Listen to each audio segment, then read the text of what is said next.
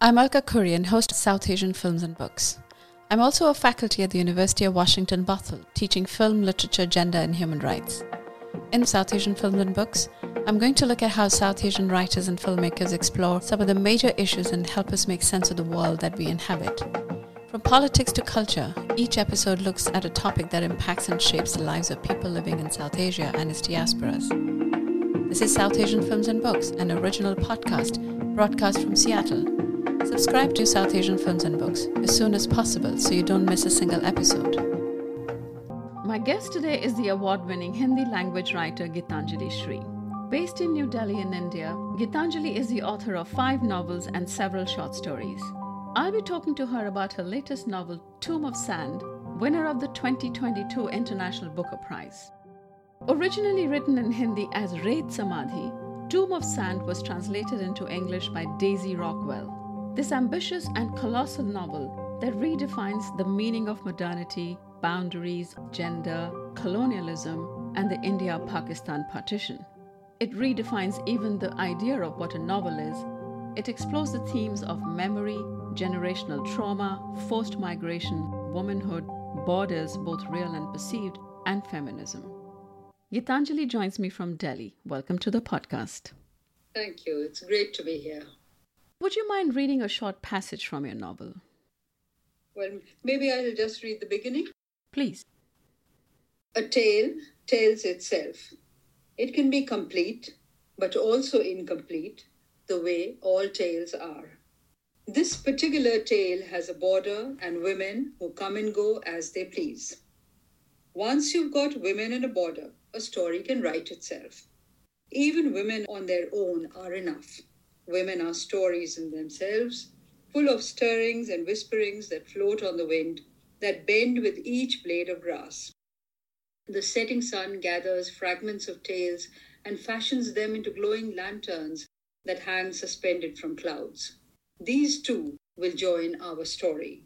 The story's path unfurls, not knowing where it'll stop, tacking to the right and left, twisting and turning, allowing anything and everything to join in the narration.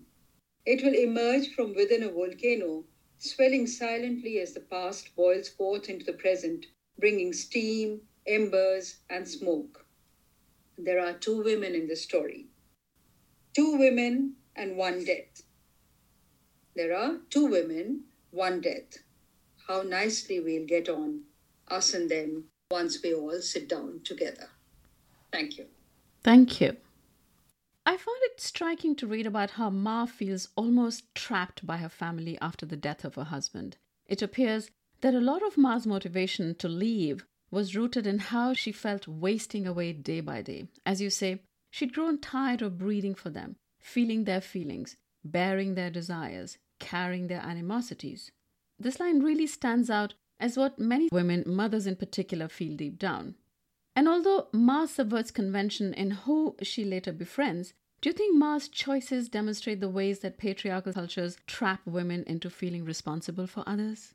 I think what does happen with a lot of women is that life puts them in a lot of social roles, familial and otherwise. And I think as they grow older, they often feel freer as life and its ways and the growing up of children and the going away of lots of other members of the family frees them of those roles and that's when they begin to maybe feel their own breath. You know they have the freedom to feel that. So it's actually about breaking out or having the opportunity to break out from given roles or roles imposed upon them already which uh, would i mean in the case of women that's what this story is unlayering uh, and unraveling but uh, it, it would apply to anybody.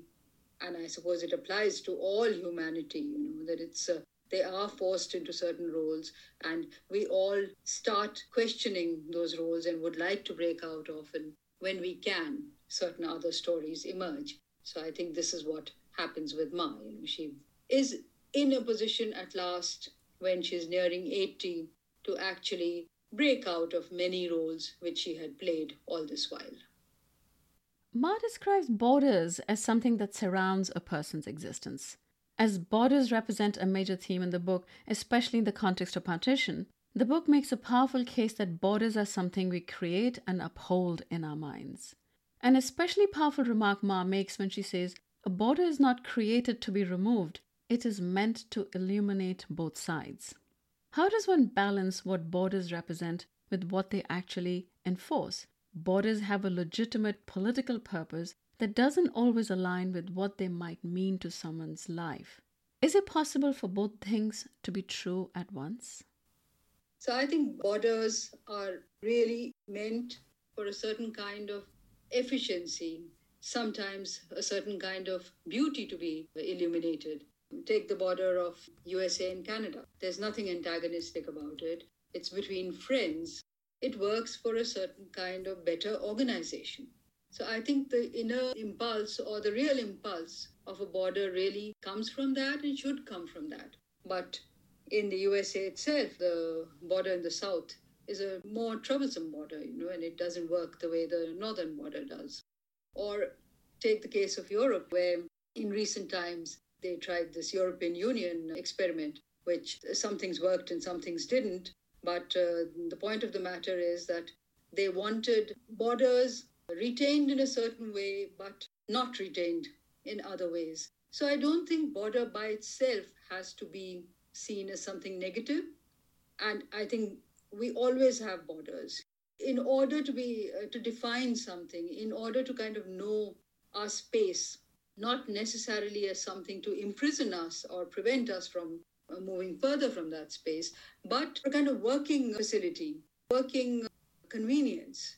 We often, all the time, I think, every moment of our life, we are working within borders or making borders and realizing borders, and that's not by itself a problem. The problem is when the border is, for political reasons or for other reasons, supposed to resolve something which it never does, and it becomes an open wound which actually continues the reason why it had been made in the first place. It continues in an unresolved, untidy, messy, inhuman way. It continues those problems. I thought the role reversal between Beti and Ma was really interesting because Beti is a successful, independent woman who defines social norms, and suddenly she's responsible for taking care of her mother. Mm. Personally, the heart of the story really seems to reside in this mother daughter relationship. How important was it to ground such a vast story about place, belonging, and memory in a relationship between mother and daughter? more specifically, in showing how a mother and daughter can learn a lot from each other even later in life. Well, you know, I mean, it is, yeah, I suppose, personally also, and all around me also, and for a lot of us, I mean, writers pick up anything and everything, you know, to try and sort of understand and explore.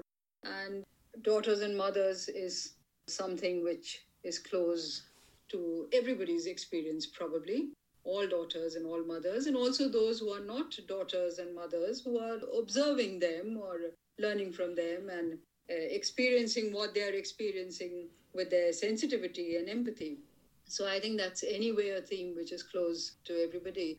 But I did not set out with a plan to make this book about this thing or that thing or mother daughter, etc.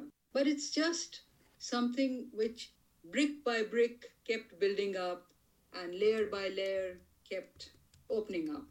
And this thing about the reversal of roles, I think that was also uh, something which showed itself as I went along because you know I think there are one or two things there. One is that when we are rooted in something, when it is already well established, then we know how to conduct ourselves.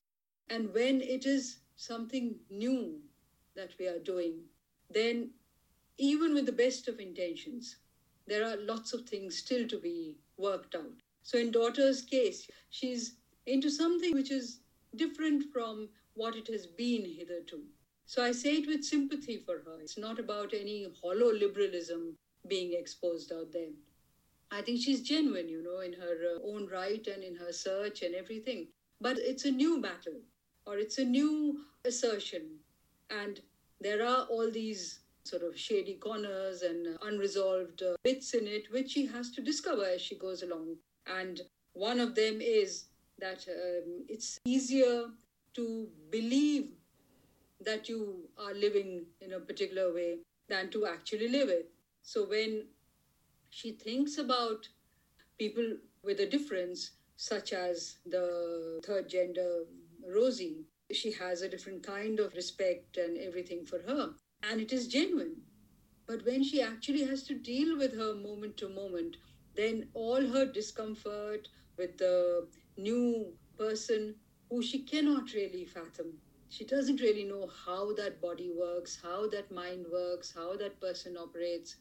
She doesn't understand what the friendship between Rosie and the mother is about. And all this baffles her and puts her in a spot where she has to re question everything she believed in. So I actually sympathize more with the daughter than it might appear.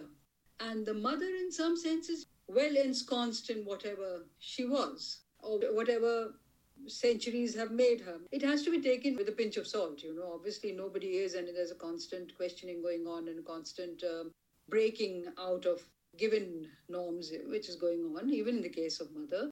But comparatively, she's uh, well rooted and from a position of, in that sense, greater security, greater knowing what you have been and what you're about. After that, everything is a stronger move out. So I feel there's that difference which allows the mother to take over in a way the daughter is not able to, and the daughter is actually the one who seems to be slipping down in the power and assertion game. I'd like to go back a little bit to say that borders represent real characters in the book. In Ma's depression, there's a real border created by her isolation around her family. Then there's a border being challenged by Rosie, who represents how gender binary can be blurred. Finally, the book explores how borders can cause chaos and division. I'm curious to know if one of the goals in writing the book was to challenge the reader to question what borders they interact with. Also, the book examines physical, political, imagined, and cultural and self imposed borders. Do you think that there are certain borders that are the hardest to overcome for people? Do you think that your book is making a case that there's one type of border that's the most difficult for people to grapple with? Well, let me first respond to the word you used, goal. You know, was that a primary goal with the book? So I again repeat what I've I think I've said earlier that I did not have an agenda when I started to write the book, and I rarely have an agenda when I write any of my books. So it's really something which um, I allow you know, to slowly sort of show itself to me and uh, take me along, and I discover and learn as I go along and falter and blunder and whatever, and find my feet and find my tone and carry on. So that is how this book also got written. But um, obviously, without my being necessarily terribly conscious about it, I do carry a whole world and all kinds of struggles within me, you know, which are constantly making my wherever my intuition is and wherever the, my inside is where I'm getting inspired and stimulated and disturbed and whatever. I mean, it's constantly simmering in there. And perhaps borders are hugely a subject in there because, you know, uh, all around me and uh, in my own life, I'm dealing with these borders constantly. You can imagine, you know, that one can just go on and on about the kinds of borders there are. I mean, as I'm speaking with you, one of the borders that I can immediately think of, suddenly strikes me, is uh, the border of a novel. What a novel is.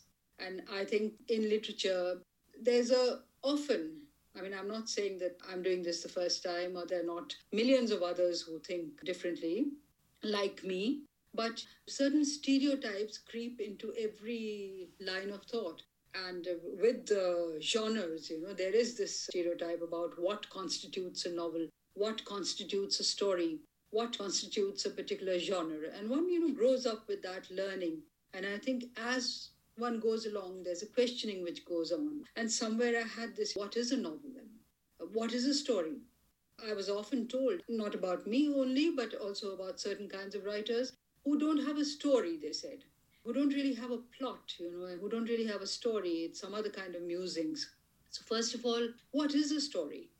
what kind of beginning constitutes a beginning for you, a beginning, middle, and end? What is it that you are expecting? So already there was somewhere questioning a ferment inside me about some stereotype of what is expected of a story, of a novel. And I think that questioning began to play itself out as I wrote along. Don't tell me a story is only when there's some physical action involved and a physical plot out there. Somebody could be doing absolutely nothing and something could have just played out in the person's mind and that would be action too so i think it was that kind of world simmering inside me which also kept working itself out as i was writing this book that don't tell me what a novel is don't tell me what a story is don't tell me what i may write or what i may not write don't tell me that if i don't complete this then there's something wrong. Things don't get completed. Everything is not complete. Completion is not what you think completion is. Everything we make a stereotype of. So it became a book as I went along about uh, just questioning stereotypes and seeing whether they stand or whether they need to be challenged and whether they constitute a border which has to be crossed. And in that process, many kinds of borders just kept emerging and many kinds of borders, when they showed up, were the kinds of borders which needed to be tore through, gone across to check what's happening on the other side. Some were happy borders, perhaps rosies. You know, it was like seeing the fluidity of borders. So again, it didn't come with a plan. I didn't have a plan laid out that there would be a Rosie in the book.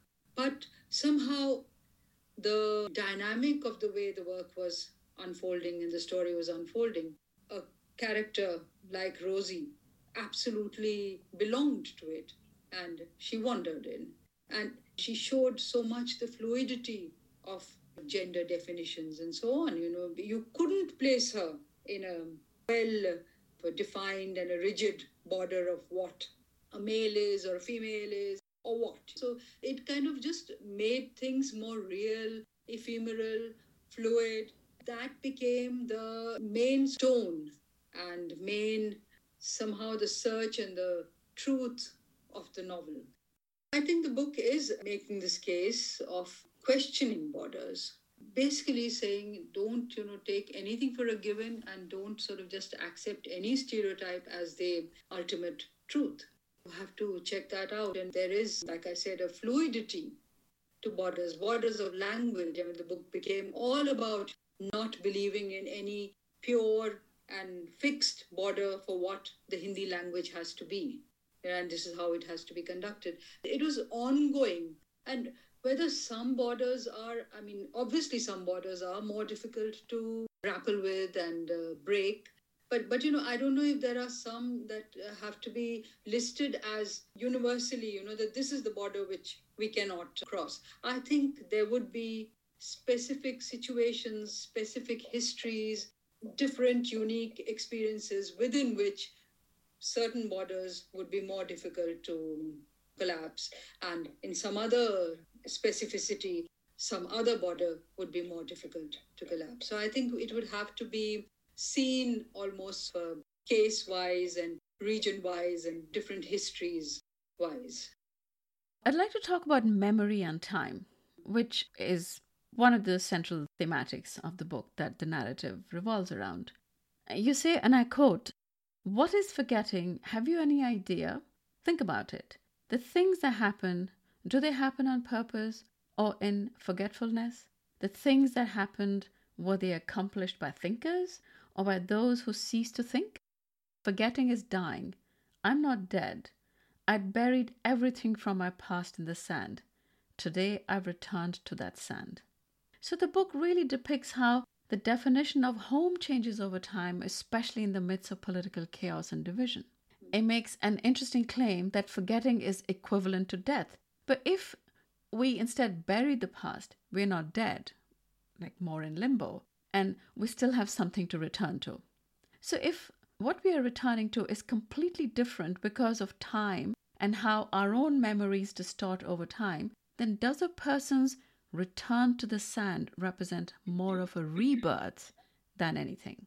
Is that what you wanted Ma's journey to represent? And if so, why is it important that an older woman is the center of the story and is allowed to have a rebirth or a return later in her life? I have to respond to this in my own rambling way because your uh, vocabulary is not quite mine. So obviously, I'm not thinking in terms of, you know, memory and whatever else you said. But uh, I do think that one of the primary things that writers do, and, um, maybe not just writers, and maybe writers of all kinds and artists of all kinds do, is to assert memory and assert the importance of not forgetting. There may be, this sounds like a rhetorical line, but it's about it's necessary to forgive, but you must never forget. So I think that is something an artist and a writer feel very strongly, and which is why they are always uh, picking on those stories which are uh, either being forgotten or have not been noticed which is why you know certain kinds of sidelined stories are what they keep drawing to the center. Also uncovering if it's from within their own deepest recesses then it is uncovering those dark and hidden uh, secrets which they may normally not even be fully aware to but that is what they are trying to do in their creative um, endeavors and in their creative uh, expressions you know to bring those things out however uncomfortable they may be because it's important to see them, it's important to remember them, and it's important not to forget.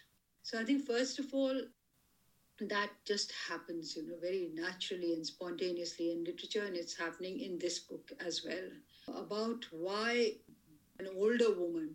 So, once again, remember that I didn't decide that it has to be a story about an older woman, but perhaps it just happened quite uh, naturally and it was not a bad thing that happened. It was quite a powerful thing that happened that you have an older woman who has had such a span of experience and if you're talking of india specifically then this woman has known india before it was partitioned. She's had that historical experience and that you know sort of grounding in that time to whatever is happening much much later so the fund of experience was the range of it was so large that she becomes a really rich character to turn to and learn from. So I think uh, I didn't make the choice consciously, but it was in the end a great choice that it was an old woman rather than somebody young. Of course, whatever the character might be, you know, will bring different angles to things and will be stirring up all kinds of thoughts and situations and feelings and memories, which um, hopefully will add up to a worthwhile experience anyway. So it doesn't have to be only an older person. But the fact that this became an older person meant that there was this very rich fund of experience and memory that could, you know, weave these tales together. And you also used at some point the word bury. I think that's exactly something which recurs in the book again and again. It's not like burying the dead in the grave, that it's all finished. That's why I use the word samadhi in Hindi, you know, which they could not uh, quite replicate uh, in English, but I think the title for different reasons, this title works well as well, Tomb of Sand. Or as Daisy keeps uh, reminding me, uh, a tomb of sand is ephemeral because it is of sand. So it is not a fixed and finished grave where the dead are buried. So I think she started off by uh, trying to comfort me that they couldn't um, use the word samadhi. But in the end, I also see the point of that. So indeed, you know, if it's made of sand, it's not really a tomb. But anyway, in Hindi, I had access to this fantastic word, samadhi.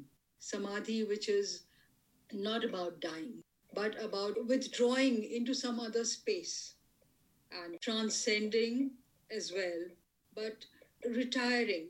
But it's not like you have said goodbye and you're gone forever. Samadhi, you are supposed to be in samadhi for as long as you want. And something or the other will then make you come out of your samadhi, either your own, of your own volition, or because you are uh, stirred from the outside and the samadhi then is over and it emerges. So I think it became, for me, a very evocative motive. And it said so much that uh, nothing ever dies. No one and nothing ever dies.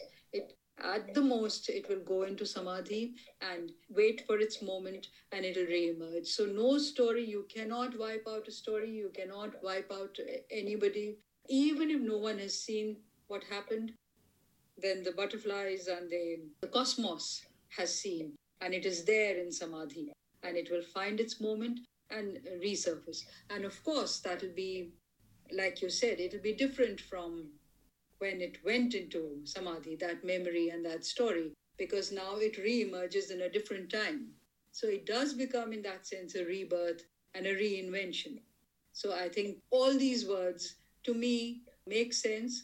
And all these words to me um, just to say the same thing you know about nothing ever dies and uh, i won't call it rebirth or anything but i would just say nothing ever dies. Um, you can call it what you want and i'll say yeah yeah why not? Yes but i myself would never have used the word rebirth and various others that you use but yes i mean the point is that everything is alive and will ever be alive it must never be forgotten. You cannot forget it. It will somehow remind you of itself.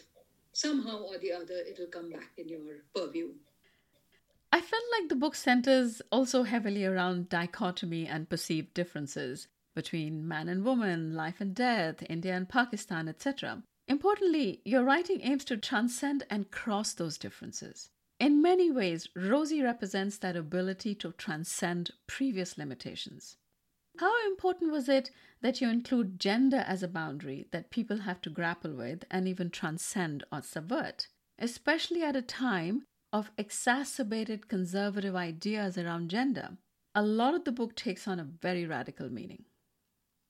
Well, I'm glad that the book uh, reveals all these possibilities and all these uh, ways of seeing things, but you know, my problem or again my position is that i did not set out with um, a formula to deal with any of these. But uh, but again you know i go back to the world i'm carrying with me you know and which has grown with me. I mean it's my all the experiences that have um, you know enriched my life and imagination and the philosophies that have worked around me of the unity of the entire universe, you know, where uh, uh, in fact you cannot compartmentalize identities. You cannot uh, make these sharp divisions. And I think, you know, it, it isn't completely a what we consider a modern idea.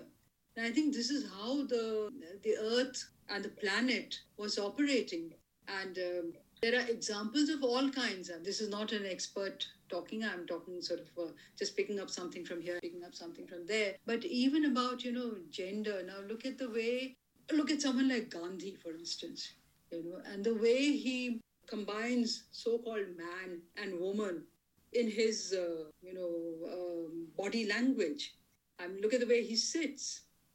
Look at the way he sometimes his hands are sometimes like this in modern uh, lingo we'll sort of see a gay person with certain gestures. But we won't think of a traditional man in a certain way. But Gandhi ha- was combining those different qualities and he was actually talking about um, the unity of womanly, so called womanly and manly qualities. So I think all this somewhere, you know, was the rich world I believed in and believe in.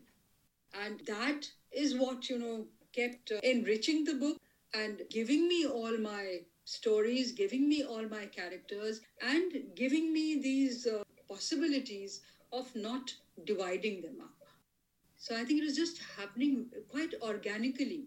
They are, you know, together. Then, then some of them symbolized it much more sort of uh, physically, if you will, like Rosie but everywhere it was you know it's not separate. I mean I, in fact in the book as i went along uh, right from the start actually the inanimate also became a part of this animate world you know because i think uh, for me it just felt that a doorway for instance which has you know seen over the decades and the centuries seen, you know, certain kinds of people going from under it, you know, going this way and that, and seen these stories enacted. Or the road, for instance, the Grand Trunk Road, which is coming down the ages, and it has seen all those histories being uh, played out on top of it bloody histories musical histories loving histories or you know the silk route and uh, the sarais and the inns alongside where merrymaking would go on people would rest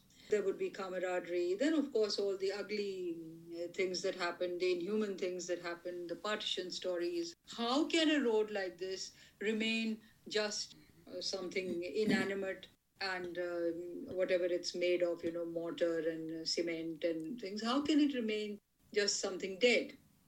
It's impossible. Just uh, by virtue of having seen all this, you know, it would become sensitive and feeling and witness to so much. So I think it was that feeling of the unity of everything, you know, everything being linked, everything being dependent on each other, and everything flowing into each other, which just led me on. And I'm saying it's an organic development there. It's also, you know, I mean, the, the other thing, you know, you think of is like a rock. I mean, I often feel that about ancient temples and ancient relics and things. You know, it's not, it's not, it can be from any religion or any civilization, but uh, just the thought that this is the rock which ancient woman and man, you know, touched. It brings it alive. It's not just any rock, it's a rock which contains so much. It contains a touch. And by touching it, I am connecting to that touch. And I think it was that feeling that I was savoring as I wrote this book. Yeah, indeed. I thought that there was immense value in treating animals and objects with as much weight as human characters that you do. That's absolutely fantastic. When speaking about family in general, you say that, and I quote, they contain all that exists in the world, and whatever they don't contain doesn't exist. This whole book feels like a story that revolves heavily around history and generational trauma, told through an intimate portrait of a family and what family means to people. It's certainly true that families contain an abundance of history and storytelling, a lot of which can get lost when parents don't tell their children about their lives and their childhoods, especially for women who are often the designated storytellers in a family. Is there an added layer of significance for this story to revolve around a mother and a daughter and conveying the importance of keeping stories alive within the family? If those stories cease to be told, does the family lose a lot in its life? Well, of course, I think if uh, stories they're not going to be told, then surely we're, we're losing, uh, we're forgetting. And they are important, you know, we have to remember them, even if they are reinvented, even if they are reimagined, it doesn't matter. It's like a conversation which has to keep going, and a conversation doesn't mean that what you say is going to come across to me in exactly whatever way you meant it. You know, there is again that ephemerality of conversations, of memory, of everything. So I think let's completely uh, dispose of this notion of something being very exact and authentic, which has to be conveyed. But let's just feel what we just believe is that everything must be conveyed, every feeling must be conveyed to me, conveyed then to the next, you know. But this conversation must go on. So, of course, you know, I think it's very important that the stories are told and stories are told again and again. And if you come to the specifics, then of course, an Indian family is a huge uh, value. And the book makes uh, that point, I think, uh, every now and then, that it may look physically that the family is finished, but in fact, it is not. You know, the value of the family continues. And even if, you know, the family is distributed over the entire uh, you know, globe, one in Australia and one somewhere else and one somewhere else, the family actually continues to be, uh, the joint family continues to be a unit still in India. And uh, the storytellers were often, why were they women? Because women had that time. But I think they were also the grandfathers of the family. You know? So it was basically people who had the time, who were not now going out into the world to make ends meet or do whatever is, you know, sort of important worldly business. And those would be women or the older people. And they were the ones who carried forward the stories. And I think it's absolutely essential anywhere for stories to continue as conversation that continues down the ages. I hadn't actually thought of this question, but I'm going to ask this because it just occurred to me. Telling stories or the act of stories being passed on from one generation to the next. In this context lies an assumption that people want to hear those stories. Because often, when there's a break in a family, which leads to terrible trauma, suspicion, mistrust, then the next generation may not want to listen to those stories. What happens to those stories then? The silence tells the stories, the omission tells the stories.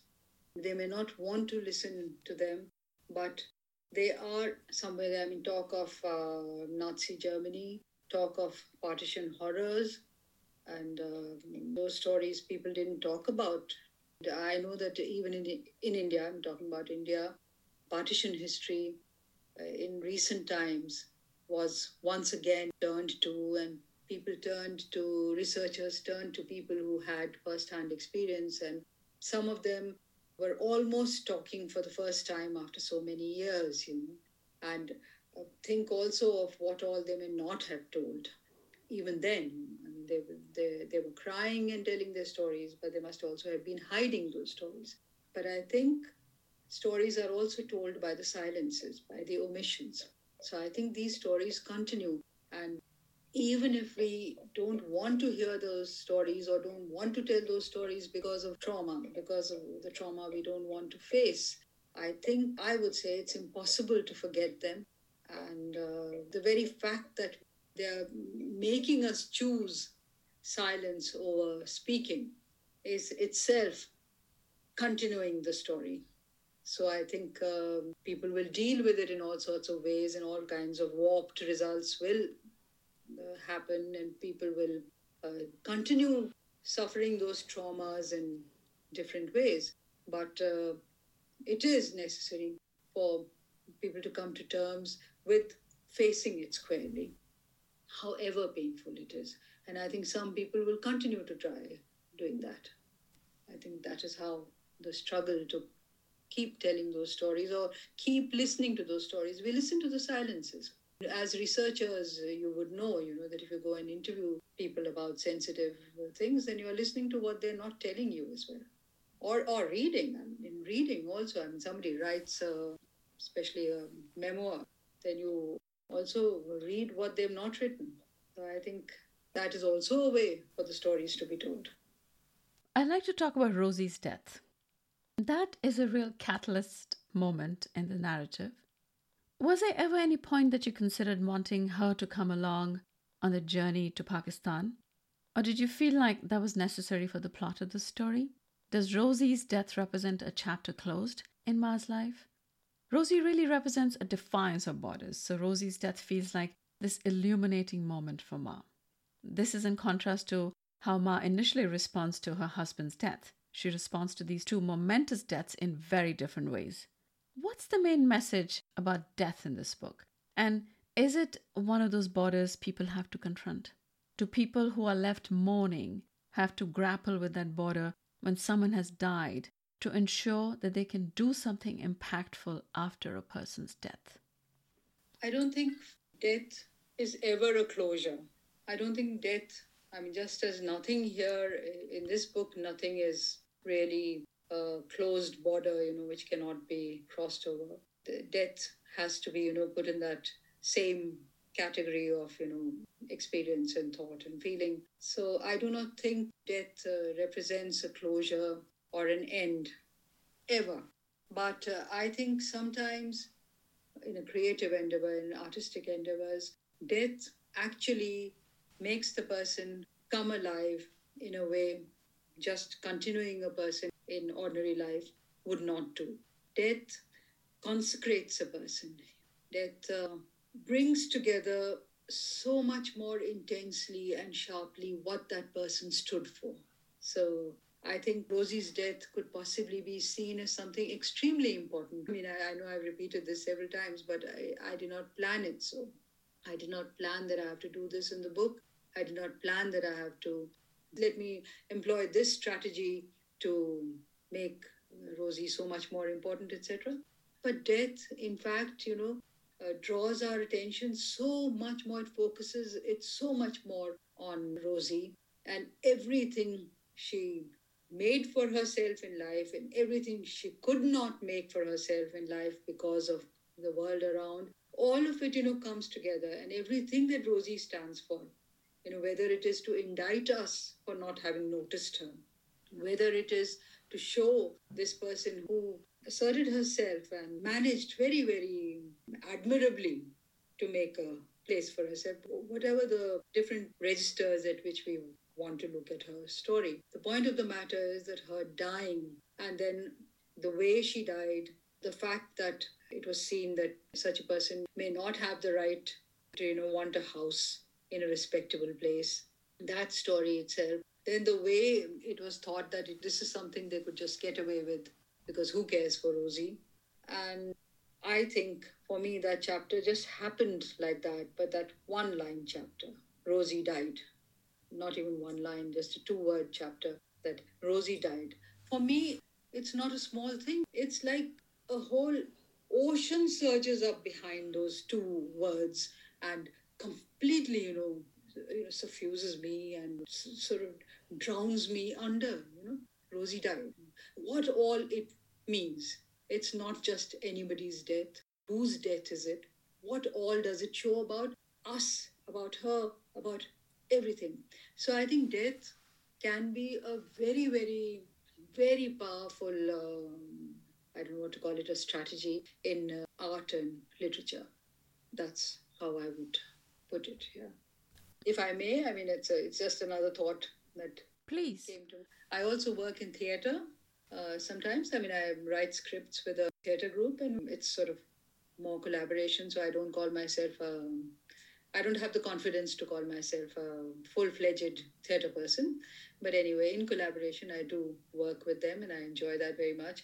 I'm thinking of the way dialogues in theatre work. If you just uh, you know complete the dialogue in a very complete way, that this is where it begins and this is where it ends, and you say it all you know, quite lyrically and neatly, it never has the same impact as if you did a sudden break and it's very clear what might have followed, but that's unsaid.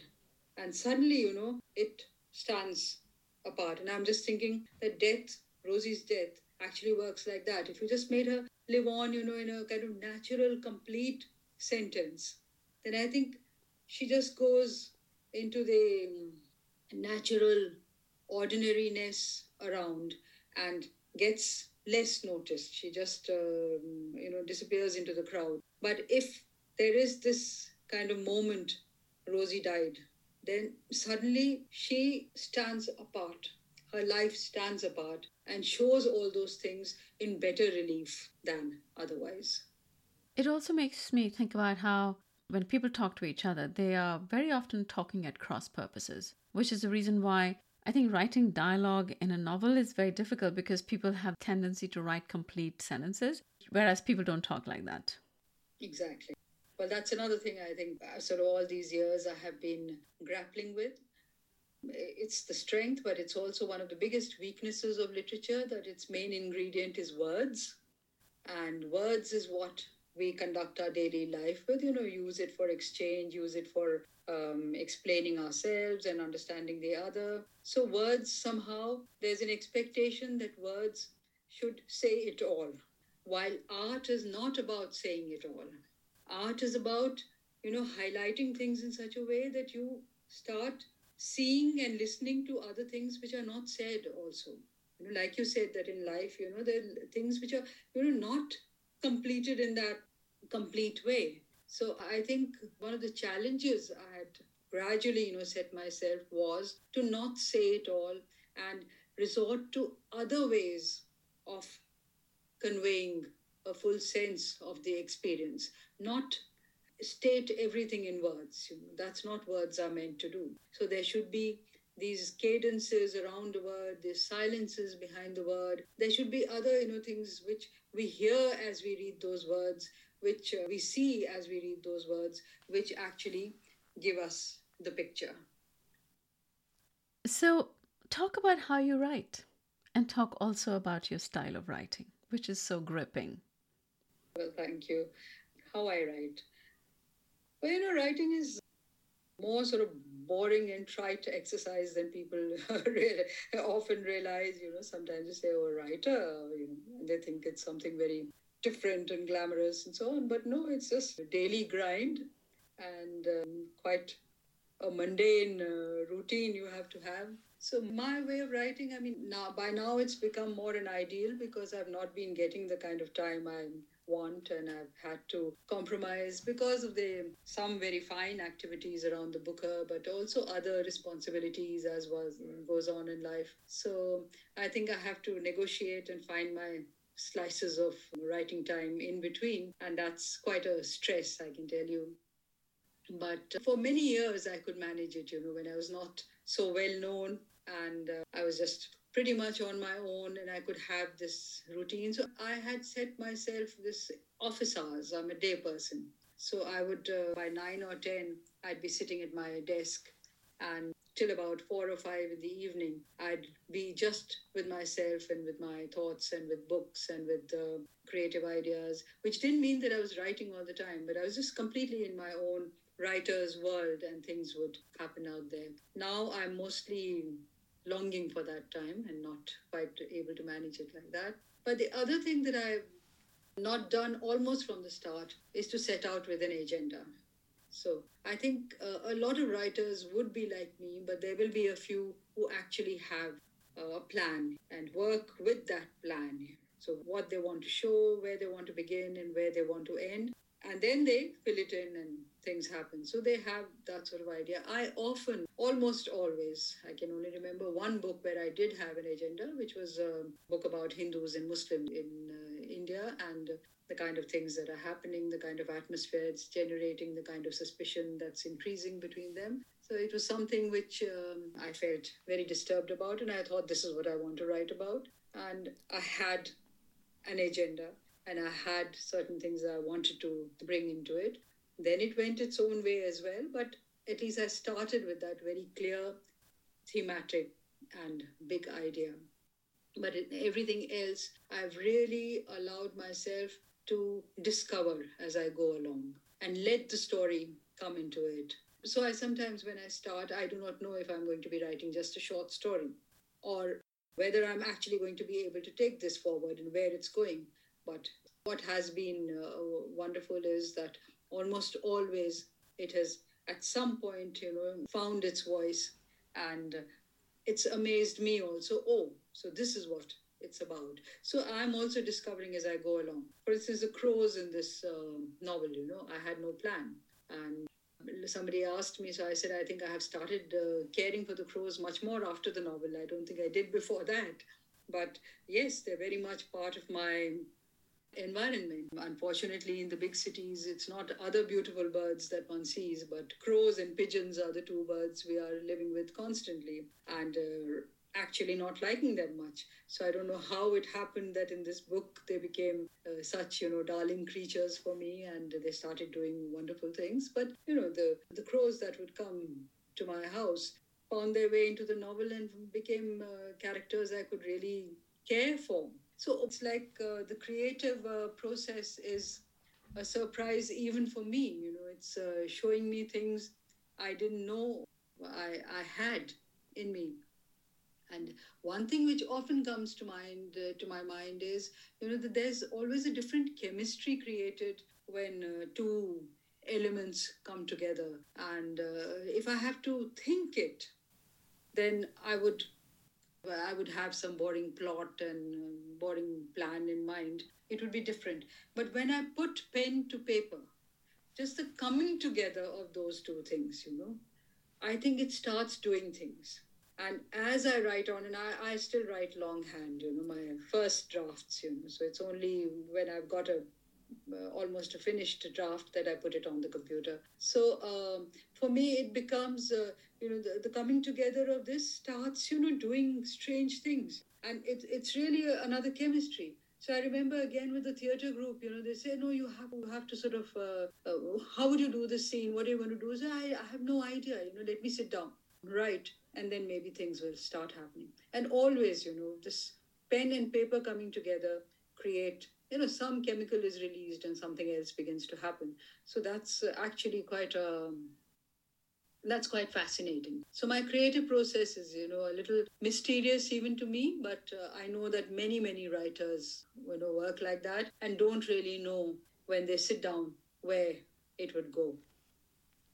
And your style of writing talk about that Not a great person to be able to talk about my style of writing myself. You know, you have to have different kinds of uh, skills to be able to talk about a style of writing.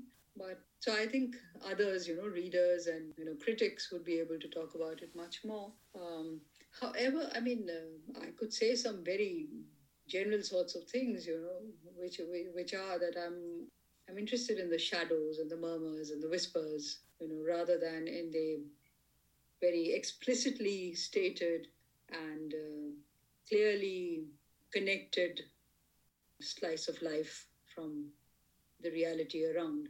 So I'm interested in catching those things which are not so clear.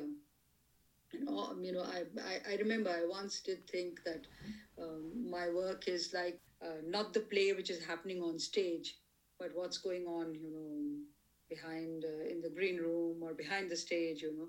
And that is where my stories those stories unraveling out there. Uh, what's happening on stage is actually it's like a reversal here as well you know. So it's like the that what is happening at the back or on the sides that comes to the front and becomes the main stage for me as i write. And the main stage and the finished product which is going to be shown to the public the performance is you know hidden from direct uh, sight so i think that's really become more and more my way of working. And i'm not in a hurry. That's one thing which both uh, some have liked and some um, you know it makes them very impatient and they say where's the time? And what are you driving at? And when will the point come? And so on so okay. And finally if you may want to talk a little bit about the fascinating way in which you use words. How words spelled differently with a different cadence acquire a different meaning.